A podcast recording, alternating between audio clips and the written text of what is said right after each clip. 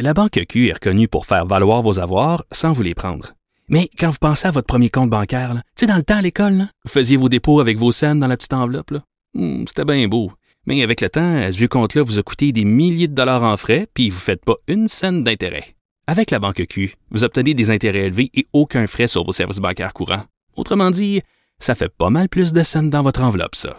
Banque Q. Faites valoir vos avoirs. Visitez banqueq.ca pour en savoir plus.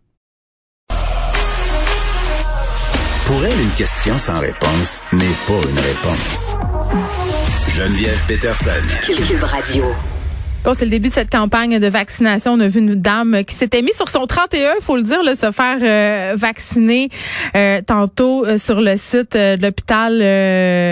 attends, bon, il où mon nom d'hôpital? Les Mémonides, c'est ce centre gériatrique Mémonides. Il y a une dame aussi de Québec qui a été vaccinée un peu plus tôt ce matin vers 11h30. Et là, bon, c'est officiel, c'est lancé, les vaccins, c'est commencé, mais il y a encore des gens dans les CHSLD qui sont peut-être un petit peu réticents. On va aller voir comment ça se passe euh, du côté des CHSLD avec Jean Bottary, qui est ancien préposé aux bénéficiaires et blogueur. Salut Jean. Bonjour Geneviève, ça va bien? Oui, puis je sais pas si je devrais euh, t'appeler ancien euh, préposé parce que tu es revenu dans le réseau, toi, pendant la pandémie. Oui, je suis revenu, mais malheureusement, je me suis blessé au travail. Oh non! Oui, je suis en convalescence, je fais de la physiothérapie, une déchirure du ménisque. Ben en tout cas, on peut pas dire euh, que t'as pas voulu prêter euh, main forte à tes anciens collègues. Bon, là, on le voit, les gens sont bien excités. Moi aussi, là, c'est un peu la lumière au bout du tunnel que l'arrivée de ce vaccin, euh, du style à être conservé à moins 70, là, c'est pas grave, on va s'arranger avec ça. De toute façon, du froid au Québec, on en a. là, ce que vous entendez, euh, Monsieur Bottary, ce que vous lisez de la part euh, des travailleurs en CHSLD, puis aussi dans le reste du réseau de la santé, ça, ça a l'air de quoi? Comment c'est reçu l'arrivée du vaccin? Est-ce qu'on se tutoie, Geneviève? On peut se tutoyer. Mais je peux se hein? tutoyer. Parce qu'on avait, on avait commencé par se tutoyer. C'est vrai. Je, reviens tout le temps à ma, à, mon, à ma politesse. On se tutoie. Des formations professionnelles. Allons-y. Euh, oui, c'est ça. Écoute, ça aussi entre 20 et 40% les gens qui veulent se faire vacciner. Hmm. Et je te dirais que c'est à peu près le même taux que le vaccin contre l'influenza. Les gens sont pas plus euh, enclins que ça à se faire vacciner. Même ah, mais j'aurais pensé le contraire. Oui, ben effectivement, tout le monde pense ça. Mais euh, c'est vraiment comme ça. Et puis, pour quelle raison, je sais pas. Comme j'ai une statistique concernant le 6 de Laval, à date, le taux de, personnes qui veulent se faire euh, vacciner est de 20% seulement au 6 de Laval. Euh, les gens sont méfiants, les gens connaissent pas les effets secondaires s'il y en a, bon, ainsi de suite. Il y en a beaucoup qui disent qu'ils veulent attendre de voir qu'est-ce qui se passe avec les personnes qui ont été vaccinées. Mais si on fait tous ça, ben personne ne va se faire vacciner. Ben oui, puis M. Dubé tantôt a été questionné euh, au point de presse là, devant euh, l'hôpital à propos des craintes euh, qu'ont les gens.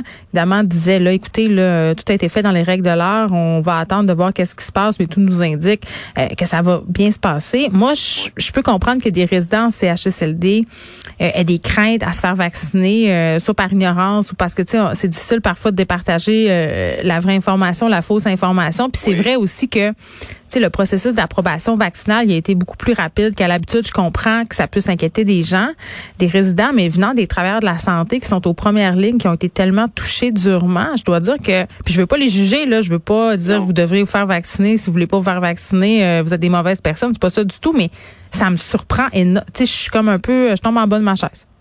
Oui, surtout que ces personnes-là ont été touchées. Il y en a 14 000 qui ont été contaminées dans ben oui. Il y en a 13 qui en sont décédés.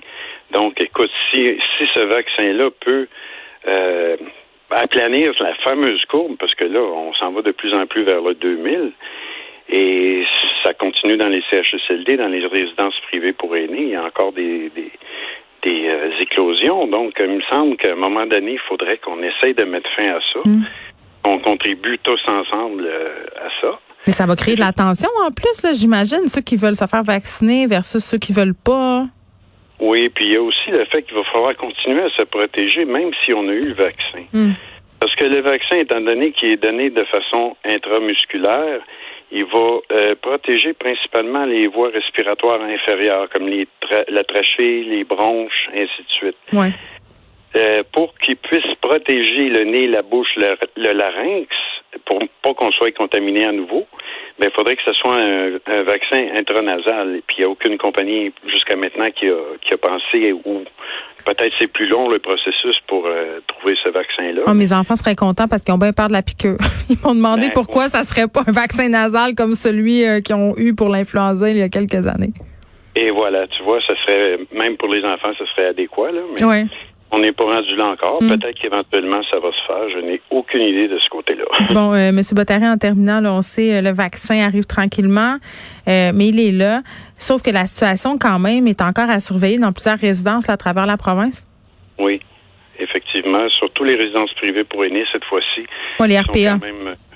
oui, c'est ça, les RPA, qui sont pas mal touchés cette fois-ci, plus que les CHSLD. Est-ce qu'on sait pourquoi? Pardon? Est-ce qu'on sait pourquoi les RPA sont plus touchés euh, cette fois-ci?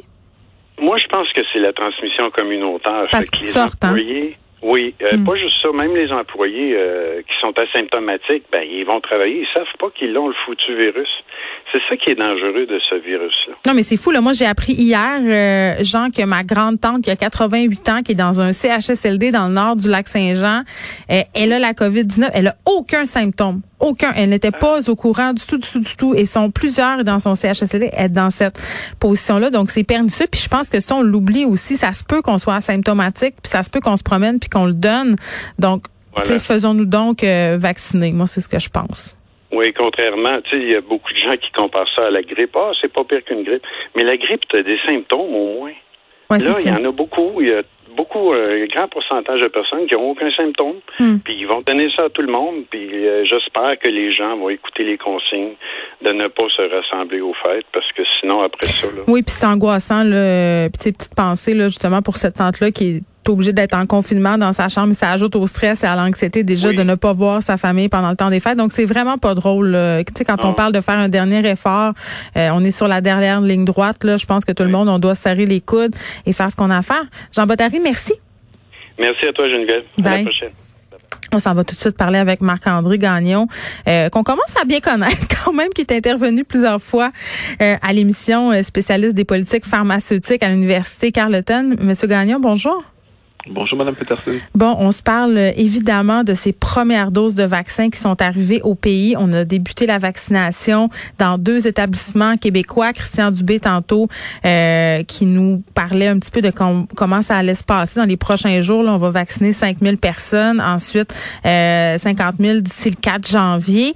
Tout ça, euh, ce sont des bonnes nouvelles, comme il l'a bien dit tantôt, Monsieur Dubé. On commence à voir la lumière au bout du tunnel, mais on a quand même beaucoup parlé ensemble, euh, vous et moi, Monsieur Gagnon, euh, du fait qu'on allait peut-être trouver. On s'est posé la question, on s'est dit qu'il y aurait des choses à surveiller par rapport aux effets secondaires.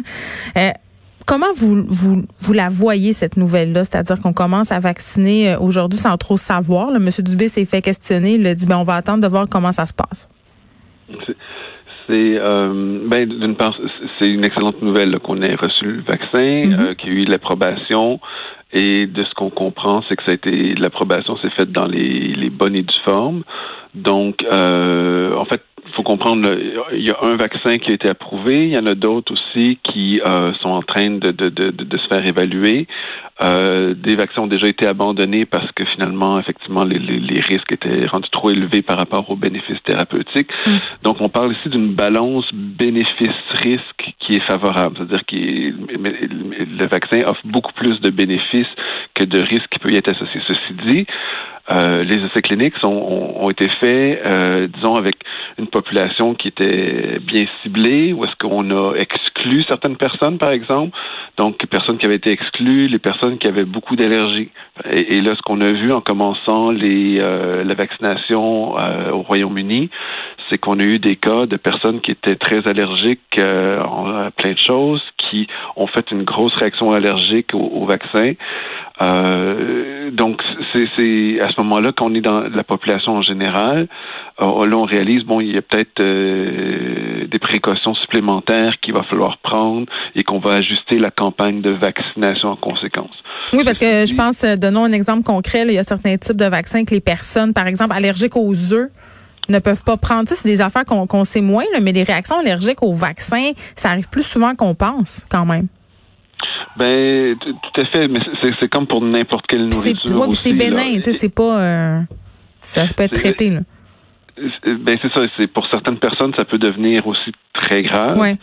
Euh, mais souvent, c'est une réaction allergique qui va être assez bénigne. C'est au niveau de, de l'injection elle-même sur le bras et tout. Euh, mais sinon, euh, parfois, ça peut effectivement l'effet peut être euh, vraiment dangereux pour certaines personnes.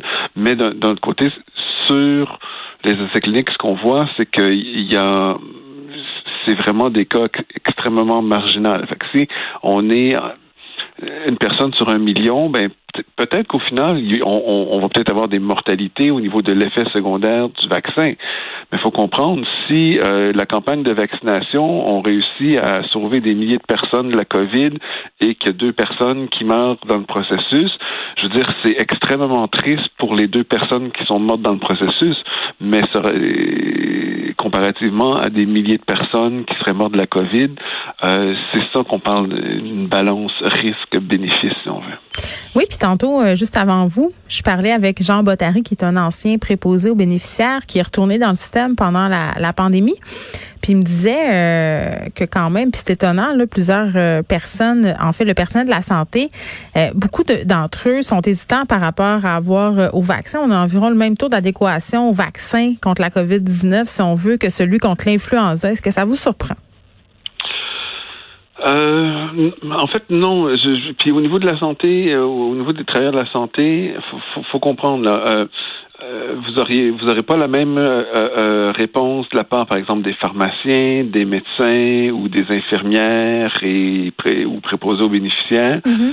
on est tous avec des travailleurs du secteur de la santé, mais ça peut varier de, effectivement d'un type de profession à l'autre et et, je dirais que c'est normal euh, en particulier.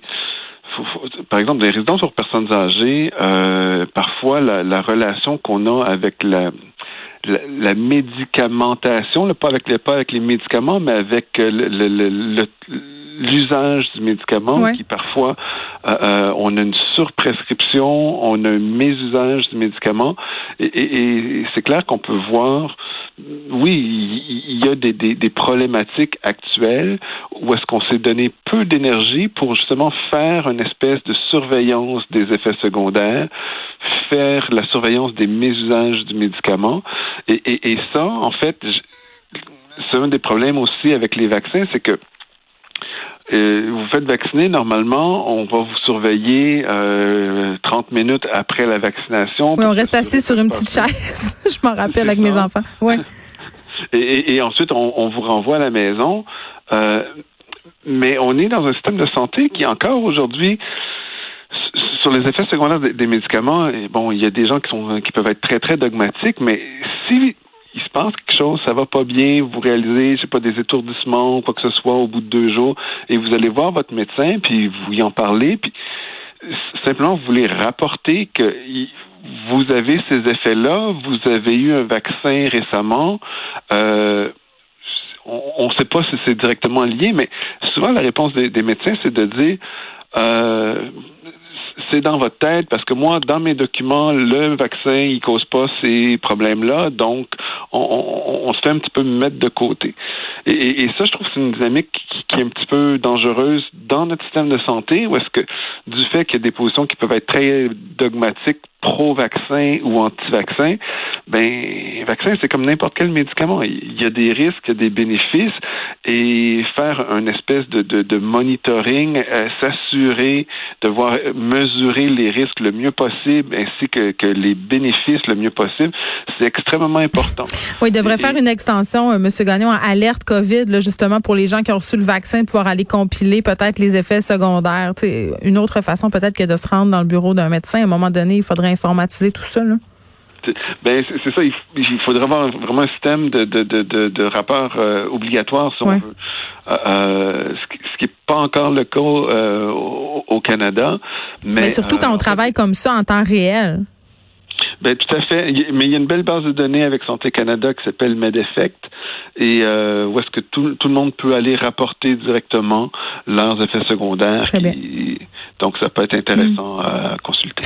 Donc, disons-nous qu'on célèbre l'arrivée de ce vaccin-là.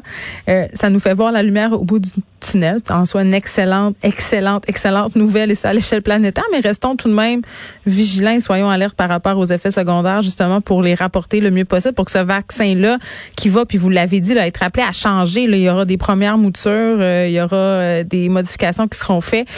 Euh, donc voilà, André, Marc-André, pardon, Gagnon, spécialiste des politiques pharmaceutiques à l'Université Carleton. Merci. Ça me fait plaisir. Au revoir.